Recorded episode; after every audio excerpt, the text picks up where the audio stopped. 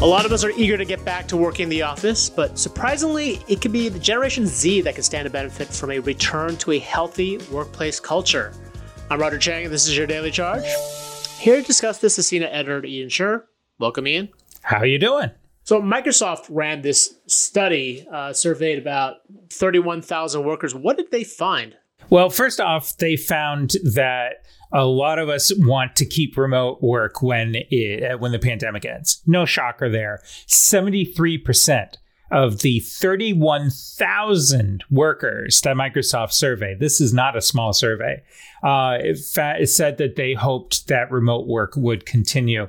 But what was interesting in uh, kind of the, you know, all the different parts of the survey, which you can find a link to, of course, from CNET, is that uh, one of the things that Microsoft found was that Gen Z workers in particular are saying that they're really struggling right now from the remote work world. They're saying that they don't get enough interaction with their colleagues. They don't know, you know, they're starting out in their careers, right? So they're not getting those kind of, you know, moments by the water cooler or chance encounters in the hallway that really lead to a lot of those career helping moments in the beginning. And instead, they're kind of just stuck on Zoom or more often not on Zoom and really don't have any of those kind of you know the, mentorship that they need and it's it's a really interesting problem that I myself have actually heard from a couple of Gen Zers about so it's it's definitely an issue that is popping up. Yeah, you know, you you sort of assume at, on the surface that they'd be okay with this. They, you know, they've kind of lived their lives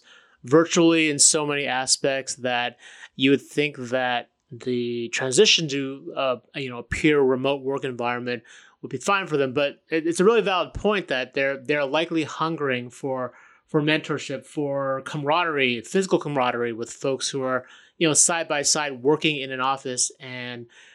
Uh, th- these are experiences that well you and i were, were quite a bit older uh, we, we've had these experiences for years and i guess take it for granted in a bit but um, but yeah in, in terms of the this as an element for fostering and developing uh, sort of new employees, I guess it's a really big ingredient that's missing right now, right?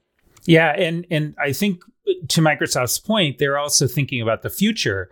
If we do keep this stuff, you know, the remote work, which obviously that is an ongoing conversation, that flexible work options are are increasingly becoming a necessary, not a oh maybe we'll do it. Right? A lot of people want to keep it oh, well, that's cool. But how do we make sure that people who need that mentorship, right? People who need those interactions actually get them?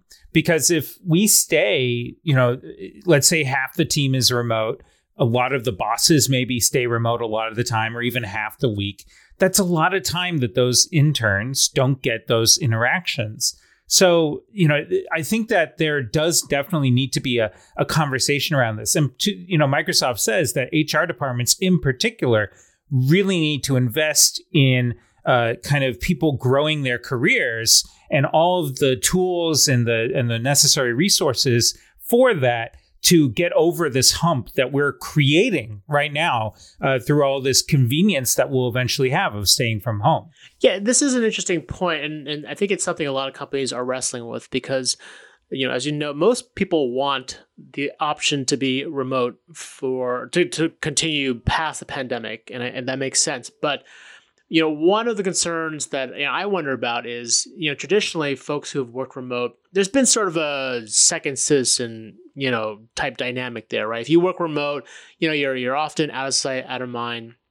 You know, you don't have those water cooler moments, uh, and and I'm curious if Microsoft uh, has addressed this, or if anyone's really addressed this. And if not, I'd just love to get your thoughts on how you you you bridge that divide, right? How you you you create a, a situation where you know opportunities come to you know anyone regardless of whether you're working remote or in the office and that you somehow solve for the fact that folks who are not in the office aren't going to have access to to those water cooler moments Yeah, no shock. Microsoft's recommendation is to invest in tools that mix the digital and real worlds really well, right? And guess who makes those tools? uh, so you know they they're and look i mean they do have somewhat of a point right it, it, putting a lot more thought into making sure that the you're you're kind of working in a digital way so that everyone's able to interact really well makes a ton of sense even though we all live on Zoom now, well, a lot of us, and, and we're even talking about Zoom fatigue,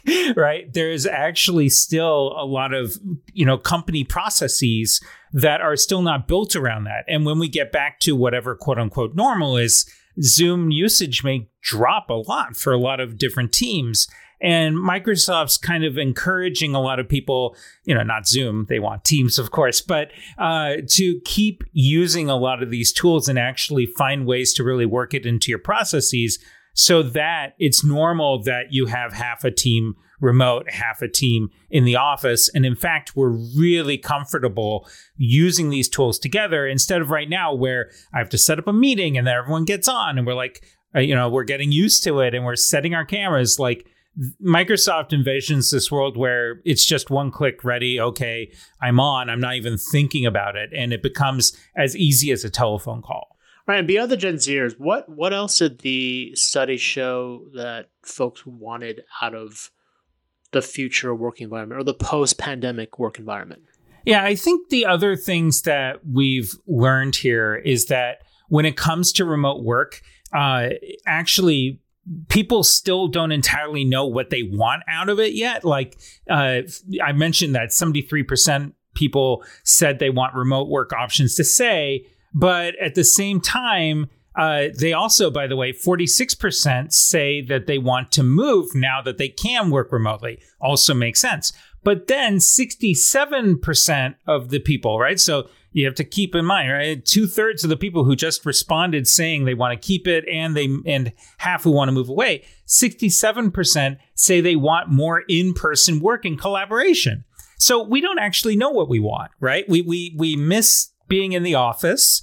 And a lot of us want to return to that, but we also want to be able to work from home half of us want to move away, but we still want to be able to work together.